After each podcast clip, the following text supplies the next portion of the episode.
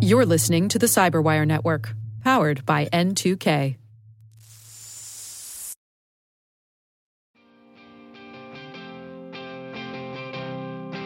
Hello, everyone. My name is Andrew Dolan, Director of Cybersecurity Strategic Engagement, Research, and Analytics here at the Retail and Hospitality ISAC.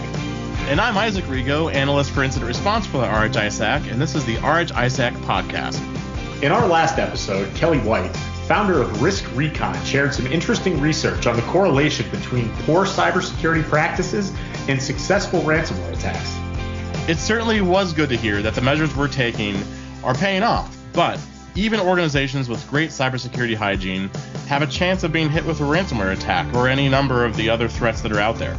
So today, we have two members of our incident response working group, Jeff Mercer of Kontoor Brands and Logan Johnson of Discount Tire, here to talk about a tool that you can use to prepare for an attack or even just a suspicious event playbooks. And after that, I sit down with Dan Holden, Vice President of Cybersecurity at BigCommerce, to talk about the topic of his May Cyber Thursday webinar Client Side Security Challenges. And Isaac, with that, I'll turn it over to you, Logan, and Jeff to get us started. Thanks, Andrew, and thank you to Jeff and Logan for being here today. Playbooks are a confusing topic for a lot of people because they think a playbook has to be some huge, all encompassing official document that's always updated, but there's a lot of different definitions about what a playbook is. And it's often depending on the seniority level of the person you're talking to. Logan, you would ask you know, a few different people in different roles, like what a playbook is to them. So I'm going to kick it over to you to get started. Wow. Was the answer different depending on who you asked? When I asked the CISO, we don't have any. When you ask the engineer, oh, of course we do. Here's the list. And, and interestingly enough, it was quite funny is just recently I was actually in the office and on my desk was incident response plan. And pretty sure that's a playbook because it tells you when is an incident, what's the severity of the incident, who do we contact, who are your points of contact, what do you do, when do you involve these individuals, and it was just interesting because I had personal numbers of employees in our IR plan that I was kind of it kind of caught me off guard because I figured it would be business phone, like you know your desk phone and all that, but mm-hmm. it actually had personal cell phones in there of if you need to get a hold of this person and they do not answer, contact this number. So it's kind of really interesting and caught me off guard. But that, in my mind, is a playbook. I know, I think we've talked about it a couple times where, eh, it could be a playbook, but essentially I think it meets the definition. I agree. So. It, it does. I mean, their playbook, I think, sometimes has been borrowed by vendors with regards to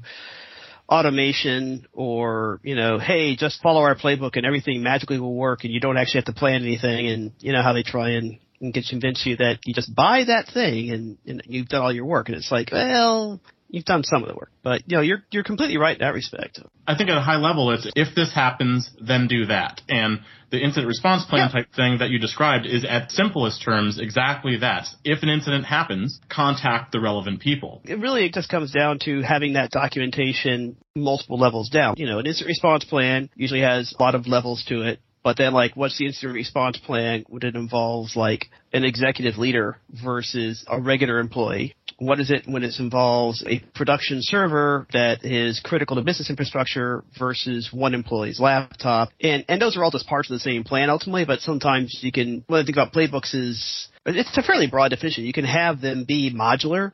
Here's the playbook for how to handle this kind of incident involving this specific thing. Here's the playbook for how to fix this problem in a security tool that sometimes happens, how to fix it so it works correctly. So it may not even always necessarily be a incident level incident like, you know, ring all the bells. Sometimes that term incident gets used and it's not really a true security incident, it's a security event kind of thing. And then maybe the reaction there is simply just to check everything to make sure everything is, is secure and verify with the, the employee. Was this you trying to log in and you were having problems?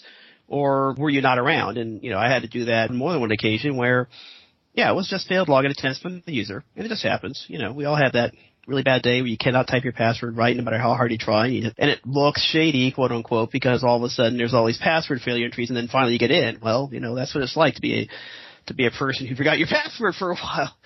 So that's that's not an incident, but that's good. And the playbook for that should be contact the user, verify this activity, and it should be what to do if the user doesn't respond, and and decide to what degree you want to escalate that. You know, is there anything else indicating that this could be a compromise, or is it just some password failures and that was it? You know, kind of thing. And and what level of access does that user have? Is it an admin account? Is it a person who works in finance at a very high level? Or is it just a regular, ordinary employee who just has an ordinary job without any special access? You know, that, that's actually a great point that you brought up there because what do you do when that user doesn't answer? I've had it. Overzealous mm-hmm. employee working in finance, working at midnight. Mm-hmm. Not normal. That's going to set off a lot of flags just like you said, how far do you raise that? What does that user have access to? Does it map up? Yes, but at the same time, if the user's not responding and telling you that it is them, it's kind of scary. But yeah, you have your playbooks and your set of instructions of hopefully your SOPs, which I, I would assume is another playbook for your step by step. Hopefully at some point in those, it actually refers to whatever your incident response plan is again, until you do that analysis, you never know. So since we're talking about things that would exist in a playbook, can you guys name a few things that would make a good playbook versus a bad, which we'll get and to. And of course, I immediately forget it. Thanks, Isaac. I can't think of anything. Yeah. Well, uh, you know, off the top of my head, you know, you know, obviously contacts. We've we've kind of touched on that. Contacts, yes part of the context should also include like if you have an incident response company on retainer, you need to make sure that that information is included there. The type of incident is another thing to consider. Is it internally discovered and was it discovered by your actual detections or was it discovered by someone else in your company? You know, was it external? That kind of thing. There's so much you can put into it. An incident response plan is like a huge level thing. A playbook can be, like you're saying, uh, Logan, it can be an SOP kind of thing. The steps to go to in a specific tool in order to look something up. I remember where I've worked in many different places, a lot of the documentation would often be about how to like look up an employee's information so that you could figure out which office they were located in, and who is their manager and things like that. And that depends entirely on the company. And What else do you think, Logan? It's interesting that you brought that up. The only thing that I thought about the entire time you were talking about personal information and your employee information was resetting MFA and being able to validate those users. That's another playbook that with social engineering, it's crazy how easy some people get socially engineered. And I mean, that's a small playbook right there. Yeah. What are your requirements to validate somebody calling your help desk? What are you looking for? And making sure that you don't give them anything else. You know, you don't know who's on the other line, obviously, but I think that's almost SOP though, but it is technically your definition of a playbook because it tells you the process um, that should be followed for that type of event. The only thing that I can really think about that I was laughing when I when they first brought this topic up was you got to review your playbooks every so often to make sure they're still mm-hmm. valid. I was actually looking at our Office 365 stuff, and that's one that you have to look at that your playbooks that uh, talk about how to do stuff in Office 365 almost like weekly, because it seems to change something. yes, unfortunately. setting, or it's come up, and you're like, oh man, where do I go for this? So I mean, making sure you, this URL is in your SOP because you can't do a message trace unless you go to this URL or you can look at the policy, but you can't change the policy here. You have to go here. Mm. So making sure that's in your playbooks because if you've got to make those changes on the fly, you got to do an emergency change or something like that. Mm-hmm. It, it's kind of important that, you know, your SOP, because you're supposed to follow your SOP, that they're up to date. I mean, that playbook is very real, especially as companies go more and more to the cloud. Nobody wants their own data center. They just want to be in somebody else's data center, which is a whole other handful of issues, but you have to have the playbooks of what do you do? And I think the hardest part about playbooks is it's not all in your head. You can't keep them in your head. Agreed. Because what happens when Jeff gets hit by a bus? Hey! Uh, what if I win the lottery? I could win the lottery and just say, quit, you know. But yeah, you, you need to be able to have your analyst, your your junior analyst should be able to follow it. I think when I was in the military, it was the same thing. You know, what what happens if nine out of the ten people die? Well, that's why you still have that documentation in the playbook of how to handle something. It's a little bit more stressful in those types of environments, but you still have those playbooks of your status check. Okay, we see this. How do we respond to it? That that I think gets into the part of reviewing them and managing them and who gets involved. I mean, and I guess I'm Yeah. gonna go back to the IR plan.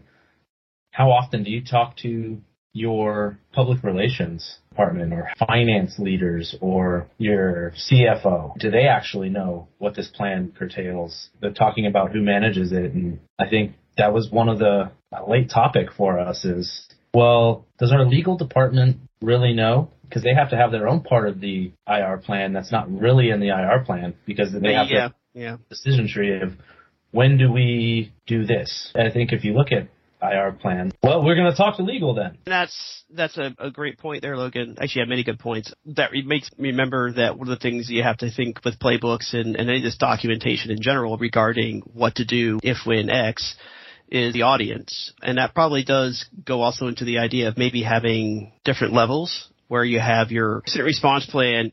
Can't possibly cover every single little tiny nut and bolt, and it shouldn't. It should be something you don't have to update and change because it should be fairly static. And it should have things like for contacting it should say contact legal and you know see this document that contains detailed information of how exactly to contact legal, which then that document in turn would have, you know, the names, addresses, phone numbers, and if necessary, explain who to reach in HR to find out who's illegal, you know, if that's changed, that kind of thing. And the same thing would happen with like a technical thing. Look up this incident in our ticketing system, and then you'd have a separate document that details how to look up the ticketing incident system because you do want to make sure that someone knows how to do that who isn't the everyday person who does it. Because people do sometimes win the lotteries. They do, Logan. They really do. You probably should have at least two levels of documentation in that respect. And, and that way you minimize what you have to constantly review and update. You're absolutely right. You do have to update them every time you change vendors, anytime employee changes. And that also does let you have playbooks that are really only just for your InfoSec team versus playbooks that might be for the larger audience of the managers, the people you have to report these incidents to, or vendors. You know, that's another thing I suppose we should, we should consider. Like, when do you involve a vendor with something if part of the problem is maybe a vendor product, like with SolarWinds? I mean, that's probably, that's a doozy, of course. But there's also things like the next big Windows vulnerability comes out, and that's a Microsoft thing. But, you know, you should have something in your playbooks about how to handle notifications of emergency patching from, say, Microsoft, and who's your vendor contact at Microsoft, and what is their level of responsibility based on, say, your contract. Definitely a lot to work at. I don't think any one person should try to write it or hold it on their head. I know we need to, as a company in general, anywhere I'm working, have those kind of things in place, but I focus on what I can do, and then I try and just make sure that my immediate managers and other people are aware of that. When I did work the post office, they had a lot of documentation about these sort of things. They had an enormous amount of documentation about these things, and that's just because it was a federal agency, but also they had had plenty of time to develop this because they had been doing it for many decades. So they had quite a bit of detailed documentation on all sorts of things. So we got to focus really only just on what we needed for our immediate team, which was awesome. But I think most people, especially in the retail industry, for example, don't have that luxury of having that level of bureaucracy at hand. And I want to reiterate what you had said, Jeff, about modularity earlier on. And this is just maybe me evangelizing. The difference between a crappy playbook or crappy documentation and excellent documentation is keeping your documentation modular. So that like what you had said, Jeff, is if something happens that involves a vendor, instead of putting like the exact points of contact on the documentation. It says contact the vendor and put a link to where those contacts are documented. Or like maybe legal might be a better example. Like instead of saying contact this legal guy, it's contact the legal department and have a link to where they keep their points of contact updated. So when people leave, that's Exactly. you know, yeah, that is the key to really good documentation is like not being too granular so that you end up having outdated stuff the second you click save. Agreed. It's, it's a constant challenge for all of us who work in that field because we need it, and we so often don't seem to have the time to write it ourselves when we when we are the ones holding the knowledge, and then something happens. And if you're lucky, you have vendors who provide fantastic documentation for their products, but not everyone does. And then there's all the custom stuff. So Yeah, in one company I worked for, our team used exclusively uh, an internal MediaWiki. All of our SOPs, as we called them, or standard operating procedures, and everything was documented in there. And then we, because it was wiki, we would write the detailed step-by-step stuff in its own page, and then we just linked to that. That worked great. But that was just our team. It was a small team. It was not part of the much larger corporate documentation because I'm sure they had, why have one solution when you can have 12? I and this segues into one of the other questions: is who manages this documentation? Exactly. You know, yeah. Is it is it everybody? Is it one? Is you know is there a central kind of like documentation organization you know or team? Yeah, if you're trying to get a handle this in your own organization, it can be overwhelming. And I think one of the first things to remember is the tooling does not matter as much as the content. So don't worry about what kind of format the text is in. The text itself is the most important part, and the accuracy, of course. So you could have plain text files in a series of folders on a thumb drive. You could use Word documents. You could use Excel. You could use Google Docs. You could use a, a, wiki. You could do it internal. You could do external. There's thousands of ways to do it, and that's something that can be distracting. But that's not what's important. It's best to start with your own immediate thing and, and try and lead by example. I think do it right on your side. Start trying to get out and then evangelize it, like you said, to others. With any event, security event, incident, you know, big or small, try to make notes to yourself about lessons learned. I need to document this and you know put it on your to-do list. Maybe you don't get to it, but at least you made a note that you do need to do it, and that's a that's a start. You cannot eat the whole elephant, but you can maybe nibble on the toenails every now and then. That sounded gross. I'm sorry. I actually don't even have an answer to that. I would just tell you you need to manage your own documentation. Um, and that's fine too. I mean, that's what I, think, I, I, I, I was trying to say. Yeah, I think that's where it comes down to because that's a big elephant in the room. Goes back to I think what you were saying earlier. Meet those people and get to know them and integrate, interact with them because that forming connections with people who are going to be part of these things is probably the most important part because you can hammer out documentation and change it as you go, but as long as people start learning that this idea is out there and you have some kind of regular cadence about talking about it, even if it's just quarterly or month or yearly or something, starts becoming a corporate habit. And then when it becomes a corporate habit, maybe everyone starts doing it, and then it's just business as usual. That would be the ideal way for it to work out, I think. With the remaining minutes that we have, how do you show the value of playbooks, or how do you extract value? I think part of that would be to demonstrate when you have uh, an event, security event or incident, where having had the, a playbook with enough information would have maybe sped up response time. When you think of, I'm going to use a playbook of a compromised account and say a threat actor gained access to someone's account in Office 365, how long are they eh, there? If your SOP actually states once you identify that it's a compromised account, how fast you can disable that account or reset the password, that's your value right there. Showing your playbook is we're going to do this, this, and this. This is going to be the case. That's where you can kind of gain the value of how much would it have cost that threat actor to go out and send a whole bunch of emails to the vendors and to affect them. So I think that's kind of where you can measure your value added. I think uh, I've been in a situation previously where threat actor gained access to, say, an OWA of an account and was not only sending malicious emails internally, but was also sending malicious emails externally, and they were sending them in batches, trying to fall under the radar of any of our detection strategies. So when you identify that and you can eliminate that, you can put a value to that because it could be brand damage, it could be maybe more money later on because say they infected some other internal users that you have to go deal with, and you can actually put. I mean, there's there's so many different ways to do it, but that's I think the best way is how fast to mitigate, get rid of the threat, and having those SOPs up to date you already have that set standard in place that if I need to contact Jeff to do something, he knows this is what the process is.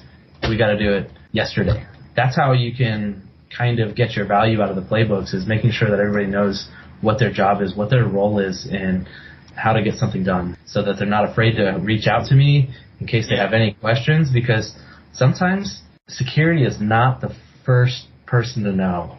It's going to be somebody oh, else yeah. something funny and them knowing that hey, we need to report that to security. Yeah. Then it kicks off a whole nother process, which is those playbooks. So getting to know those people and that they know what to do in the situations, that's kind of a playbook. How do you make sure that other people in your company who work in areas that don't normally work with IT security and would not normally think of Verisure as being IT security. We're all brand and hospitality and retail related companies, and so more than likely there are other parts of your company dealing with that. Maybe half what you need has already been set up, and all you need is some of their documentation, and it's already been written for you. Awesome. You don't have to write it. They already have their playbooks. Like if Yeah. you really think about it, uh, Just give me a copy of that. I'm done. Yeah. link it. That's all you gotta do. You'll have cases where you don't think IT security would be involved. I think that was the last CISA exercise. When would your IT actually notify you of this event? When they figure it out, or when there's the huge outage? That's all. That's all internal to companies. So if I were to summarize this conversation, it sounds like playbooks exist on a continuum and it's not any one thing.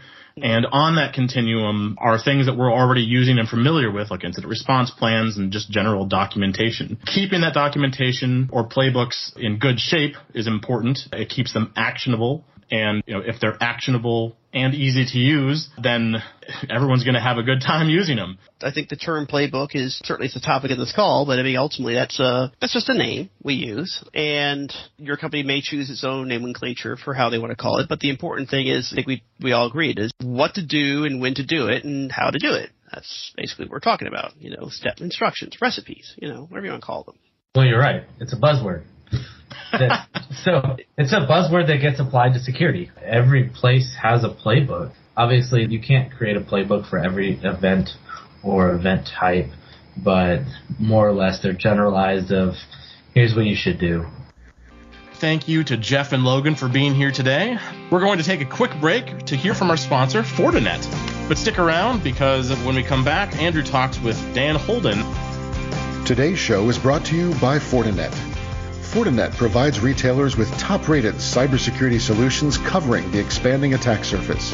Advantages include centralized visibility and management, lower TCO, and top performance.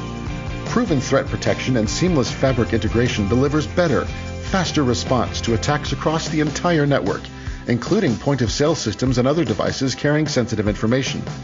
And Fortinet helps simplify compliance with PCI DSS and other regulations. As digital innovation and the need to provide always on customer experiences drive network transformation, retail cybersecurity has become more vital. It's essential to have a security partner that can provide simplified security and networking to keep customers' data safe and enable a superior consumer experience. For more information, contact the Fortinet team at retail at fortinet.com. Welcome back, everybody. I'm here with Dan Holden from BigCommerce. Dan is going to be presenting alongside Reflectiz at May's Cyber Thursday. So we've brought him here today to give us a little preview of his session. Hi, this is uh, Dan Holden. I'm the VP of Cybersecurity at BigCommerce. Over the last 25 years or so, 20 of that, my career was spent on the vendor side. And the last five years or so, I've pivoted over to the practitioner side. Prior to BigCommerce, I was at Home Depot for a, a small bit, and then um, now been at uh, BigCommerce. We're coming up on a year and a half now. A lot of my background has to do with threat intel but uh, I've covered a lot of different areas in my time uh, and, and tend to have uh, an opinion on most things. So looking forward to uh, today's conversation.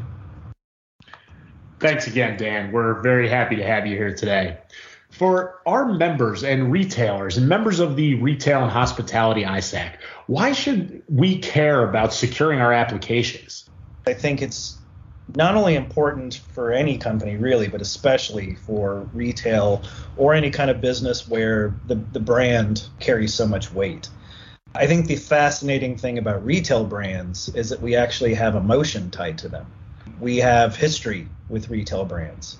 Uh, matter of fact, I mean, a lot of retail brands have 100 years or more history. And so those make those brands really sticky, you know, even stickier than than some others. And so I think the reputational aspect, the reputational hit for retailers is a very interesting dynamic of security that that other verticals might worry about less. Uh, for example, I spend a lot of time talking about the forgivability. And so for an easy example here, right, if Putin comes after you, you know, hey, that's that's a lot that's a very high level of attacker sophistication and the, even the general public understands that at this point.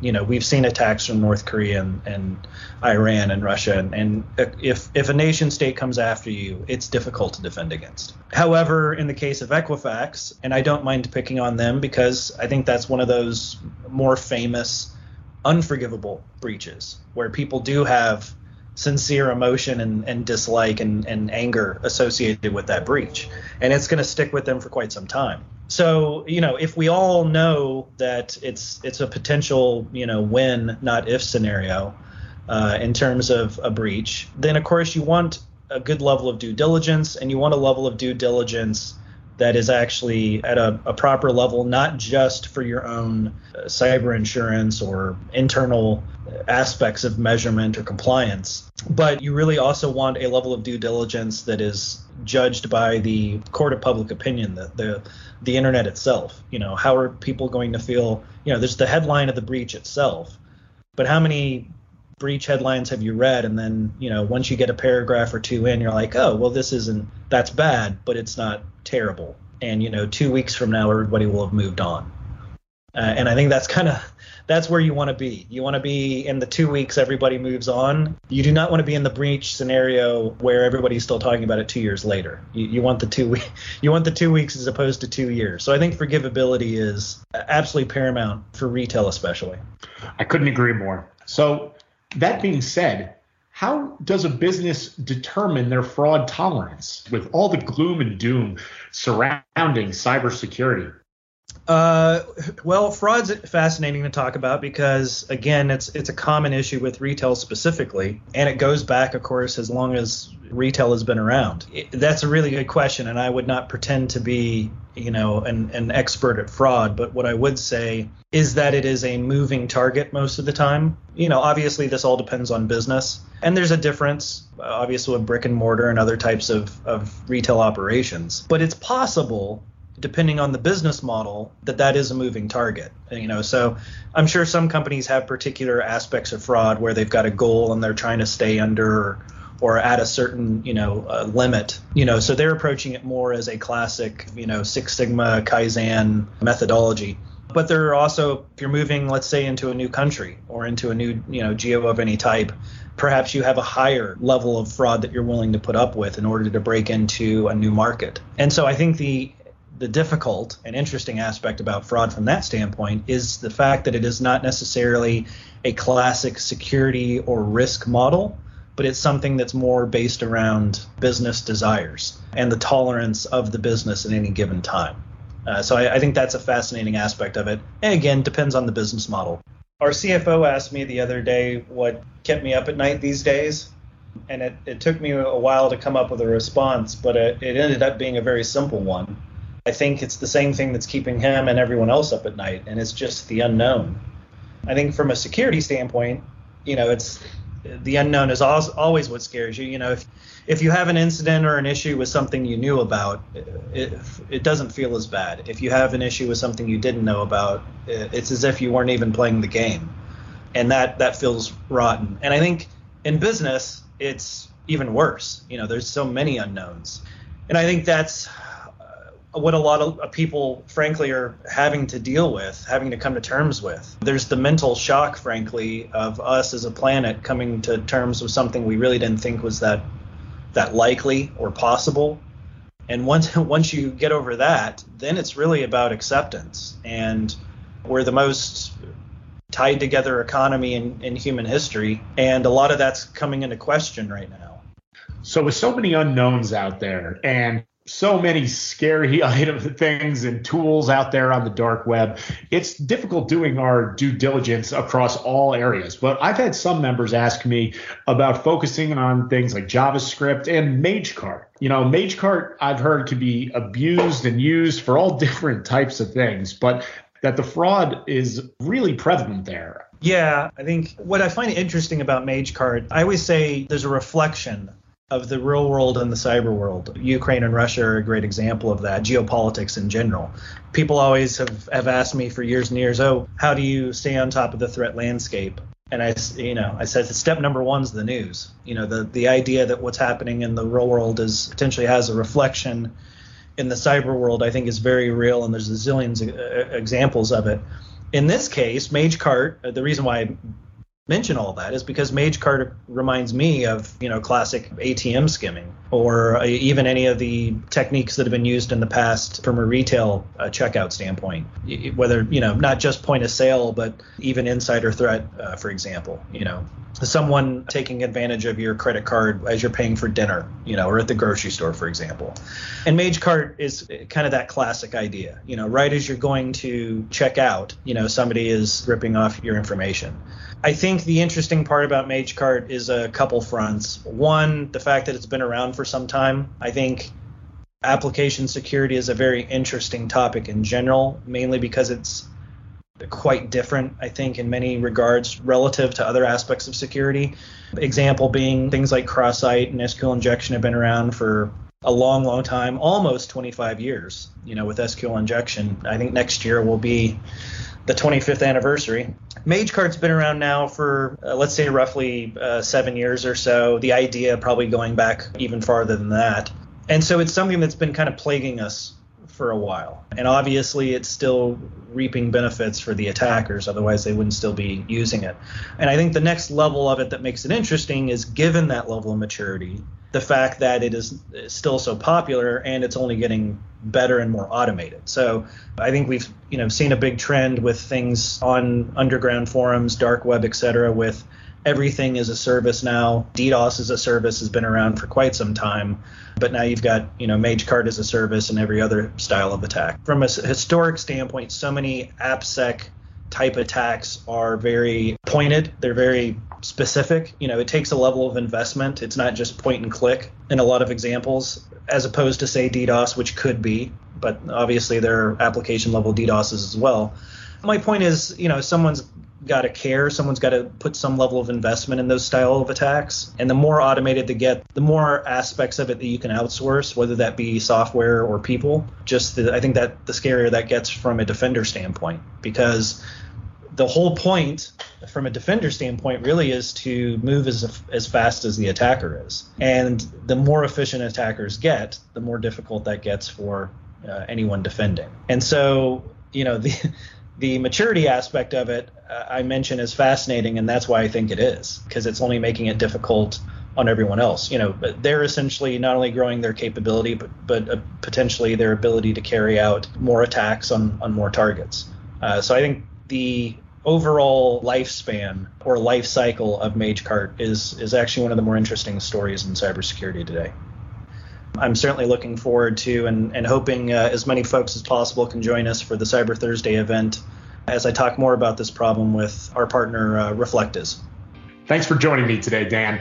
Don't miss Dan's Cyber Thursday webinar, May 19th, where he will share more about how BigCommerce has been able to employ client side protection tools to manage their application security risks.